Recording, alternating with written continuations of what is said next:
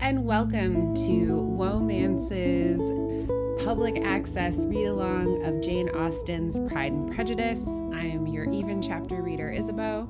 And I am the odd chapter reader, Morgan. This week we're doing an even chapter, chapter 10. Uh, and Morgan, can you catch us up on what happened in chapter 9? Lizzie is staying at Netherfield Hall because her sister Jane is sick. Jane looks like she's not getting better, and so Lizzie makes the worst mistake of her life and sends for her mother. And her mother brings her two dumbest sisters, discovers that Jane is fine, and decides that she's gonna milk this. And Mrs. Bennet loves Lizzie so much that she's mean to Mr. Darcy and further embarrasses Lizzie. Mom move. Typical mom move. Classic mom move, embarrassing your kids. And then she left Netherfield and Lizzie stayed and became progressively less popular. With that, chapter 10. The day passed much as the day before had done. Mrs. Hurst and Mrs. Bingley had spent some hours of the morning with the invalid, who continued, though slowly, to mend. And in the evening, Elizabeth joined their party in the drawing room. The loo table, however, did not appear. Mr. Darcy was writing, and Miss Bingley, seated near him, was watching the progress of his letter and repeatedly calling off his attention by messages to his sister. Mr. Hurst and Mr. Bingley were at piquet, and Mrs. Hurst was observing their game. Elizabeth took up some needlework and was sufficiently amused in attending to what passed between Darcy and his companion. The perpetual commendations of the lady, either on his handwriting or on the evenness of his lines or on the length of his letter, with the perfect unconcern with which her praises were received, formed a curious dialogue and was exactly in unison with her opinion of each. How delighted Miss Darcy will be to receive such a letter. He made no answer. You write uncommonly fast. You are mistaken. I write rather slowly. How many letters you must have occasion to write in the course of a year? Letters of business, too. How odious I should think them. It is fortunate then that they fall to my lot instead of to yours. Pray tell your sister that I long to see her. I have already told her so once by your desire. I am afraid you do not I am afraid you do not like your pen. Let me mend it for you. I mend pens remarkably well. Thank you, but I always mend my own. How can you contrive to write so often? He was silent.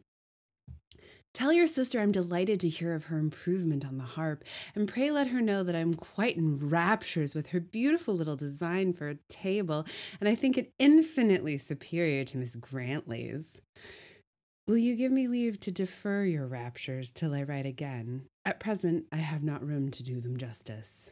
Oh, it is of no consequence. I shall see her in January. But do you always write such charming long letters to her, Mr. Darcy? They are generally long, but whether always charming, it is not for me to determine. It is a rule with me that a person who can write a long letter with ease cannot write ill. That will not do for a compliment to Darcy, Caroline, cried her brother, because he does not write with ease. He studies too much for words of four syllables. Do you not, Darcy? My style of writing is very different from yours. Oh, cried Miss Bingley. Charles writes in the most careless way imaginable. He leaves out half his words and blots the rest. My ideas flow so rapidly that I have not time to express them, by which means my letters sometimes convey no ideas at all to my correspondents. Your humility, Mr. Bingley, said Elizabeth, must disarm reproof. Nothing is more deceitful, said Darcy, than the appearance of humility. It is often only carelessness of opinion and sometimes an indirect boast. and which of the two do you call my little recent piece of modesty? The indirect boast, for you are really proud of your defects in writing because you consider them as proceeding from a rapidity of thought and carelessness of execution, which, if not estimable, you think at least highly interesting. The power of doing anything with quickness is always much prized by the possessor, and often without any int- attention to the imperfection of the performance. Would when you told Mrs. Bennet this morning that if you ever resolved on quitting Netherfield, you should be gone in five minutes, you meant it to be a sort of panegyric of compliment to yourself. And yet, what is there so very laudable in a precipitance which must leave very necessary business undone and can be of no real advantage to yourself or anyone else. Bingley wasn't kidding when he said he, Darcy spends a lot of time with four syllable words.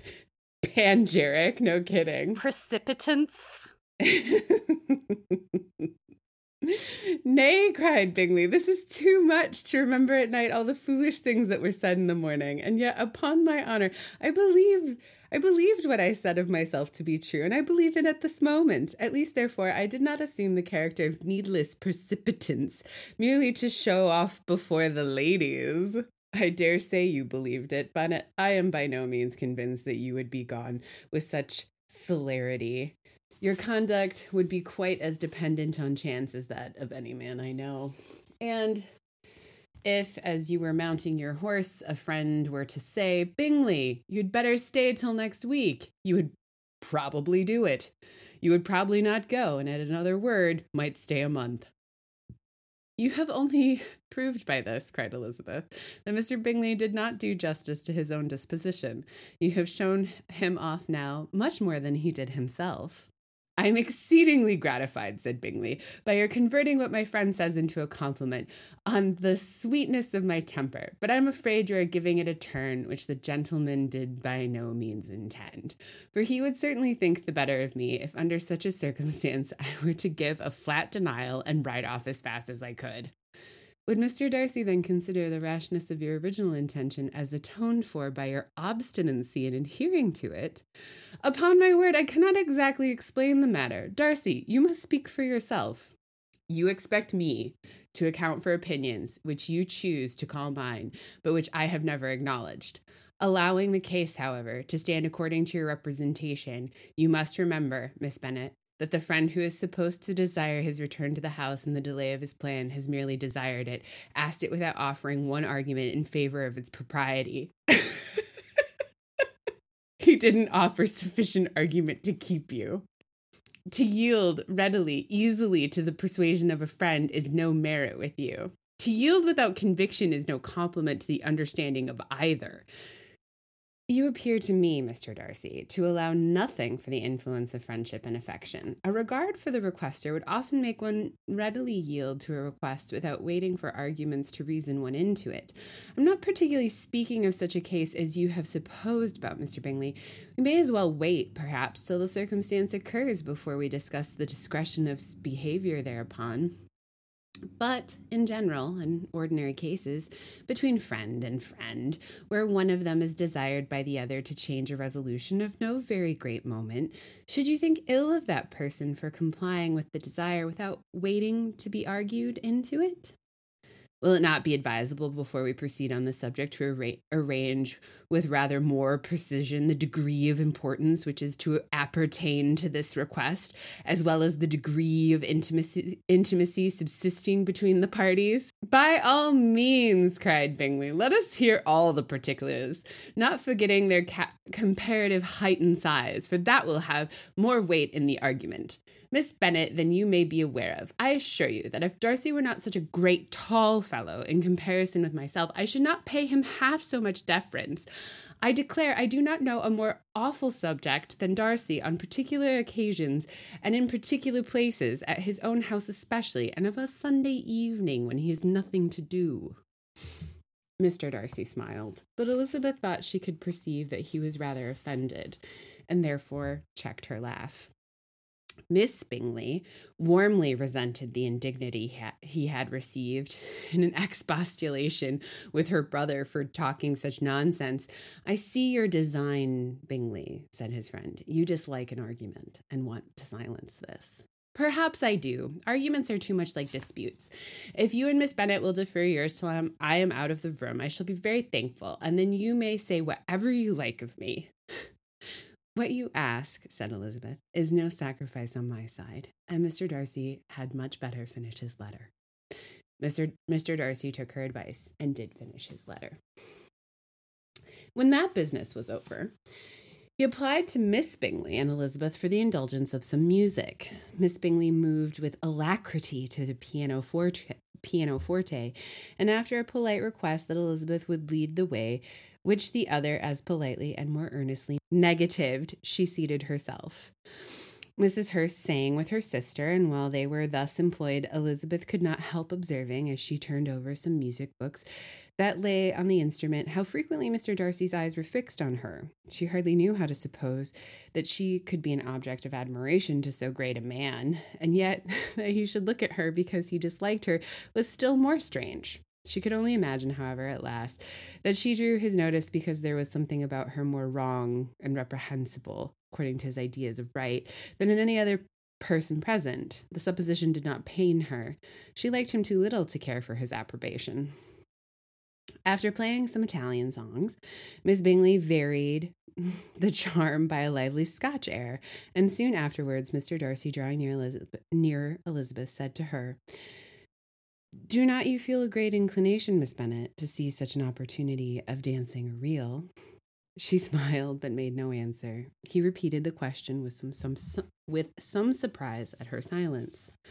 Oh, said she, I heard you before, but I could not immediately determine what to say in reply. You wanted me, I know, to say yes, that you might have the pleasure of despising my taste, but I always delight in overthrowing those kinds of schemes and cheating a person of their premeditated contempt. I have, therefore, made up my mind to tell you that I do not want to dance a reel at all. And now, despise me if you dare. Indeed, I do not dare. Elizabeth, having rather expected to affront him, was amazed at his gallantry. But there was a mixture of sweetness and archness in her manner, which made it difficult for her to affront anybody. and Darcy had never been so bewitched by any woman as he was by her. He really believed that were it not for the inferiority of her connections, he should be in some danger. Miss Bingley saw, or suspected enough to be jealous, and her great anxiety for the recovery of her dear friend Jane received some assistance from her desire of getting rid of Elizabeth. She often tried to provoke Darcy into disliking her guest by talking of their supposed marriage and planning his happiness in such an alliance. Classic strategy. Imagine yourself married to her. Ugh, you guys gonna kiss? Gross. I don't even like kissing. no one likes kissing. It's so gauche. I hope, said she, as they were walking together in the shrubbery the next day, you will give your mother in law a few hints when this desirable event takes place as to the advantage of holding her tongue. And if you can compass it, do cure the younger girls of running after the officers. And if I may mention so delicate a subject, endeavor to check that little something bordering on conceit and impertinence which your lady possesses. Have you anything else to propose for my domestic felicity? Oh, yes. Do let the portraits of your uncle and Aunt Phillips be placed in the gallery at Pemberley. Put them next to your great uncle, the judge. They're in the same profession, you know, only in different lines. As for Elizabeth's picture, you must not attempt to have it taken, for what painter could do justice to those beautiful eyes? It would not be easy, indeed, to catch their expression, but their color and shape and the eyelashes, so remarkably fine, might be copied. At that moment, they were met for another walk by Mrs. Hurst and Elizabeth herself. I did not know that you intended to walk, said Miss Bingley, in some confusion lest they had been overheard. You used us abominably ill, said, answered Miss Hurst, in running away without telling us what, that you were coming out.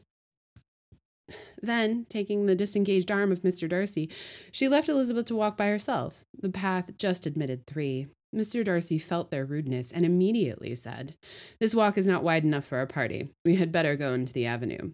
But Elizabeth, who had not the least inclination to remain with them, laughingly answered, No, no, stay where you are. You are charmingly grouped and appear to uncommon advantage. The picturesque would be spoilt by admitting a fourth. Goodbye. She then ran gaily off, rejoicing as she rambled about in the hope of being at home again in a day or two. Jane was already so much recovered as to intend leaving her room for a couple of hours that evening. Mm. I think it was Margaret Atwood who said that in every woman's mind, there's a man inside gazing at her so like you always have the male gaze internalized. Seems right. And I think there's some real like glimmers of manic pixie dream girl happening here. It's funny because for sure, like she rambles off, she's in the woods, she's Sweetness and archness in her manner, which made it difficult for her to affront anybody. right, even when she is attempting to argue and be rude. Yeah. Caroline certainly senses it and doesn't enjoy it. No, but I don't think it's because she feels defeated by a manic pixie dream girl. Carolyn is being such a Libra. I would say that she is being a cancer, but okay. Why are you saying she's being a cancer? Because Libras seek balance and Caroline is not seeking balance. Libras flirt relentlessly. Caroline's not even flirting here. Of course she is. You write uncommonly fast. Oh, that part. How many letters you must have occasion to write in the course of the year? Letters of business, too. How odious I should think them. Can you flirt if no one's flirting back? Yeah, of course. It's so one sided in this scene. But it's still flirting. I guess. It doesn't, again, it doesn't strike me very Libra. It strikes me as something else. But also, like, God, she is, I think she's just desperately flirting. And it is embarrassing to see. And I think there's something about, like, playing that note of, like, incredible, like, romantic, like, cringe. Cringe is the word. And then having this beautiful, like, delicate moment of, like, true connection where Elizabeth tries to tease Darcy, where he asks her if she wants to dance to a reel. And she ignores him the first time and says, you know, now despise me if you dare. And he says, indeed, I do not dare. Very cute. Mm-hmm. I think the kind of cringe of Carolyn is played through the kind of friendly argument and banter between Darcy and Bingley into the kind of bantery part of it, which is when Elizabeth comes in and it's Elizabeth and Darcy, and then wraps up with this like quiet moment that's still very like witty. So it's like almost on a spectrum from like Carolyn, who's like a complete lack of wit, to like Mhm. a very quiet, subtle wit that's not showing off. And there's that, sh- but there's still that showy offy thing in the middle that I think just creates such Mhm. like a crisp, full emotional journey over the course of one chapter. It is a very good drawing room scene. With that, loosen your prejudices. And sometimes your pride. Mwah. Mwah.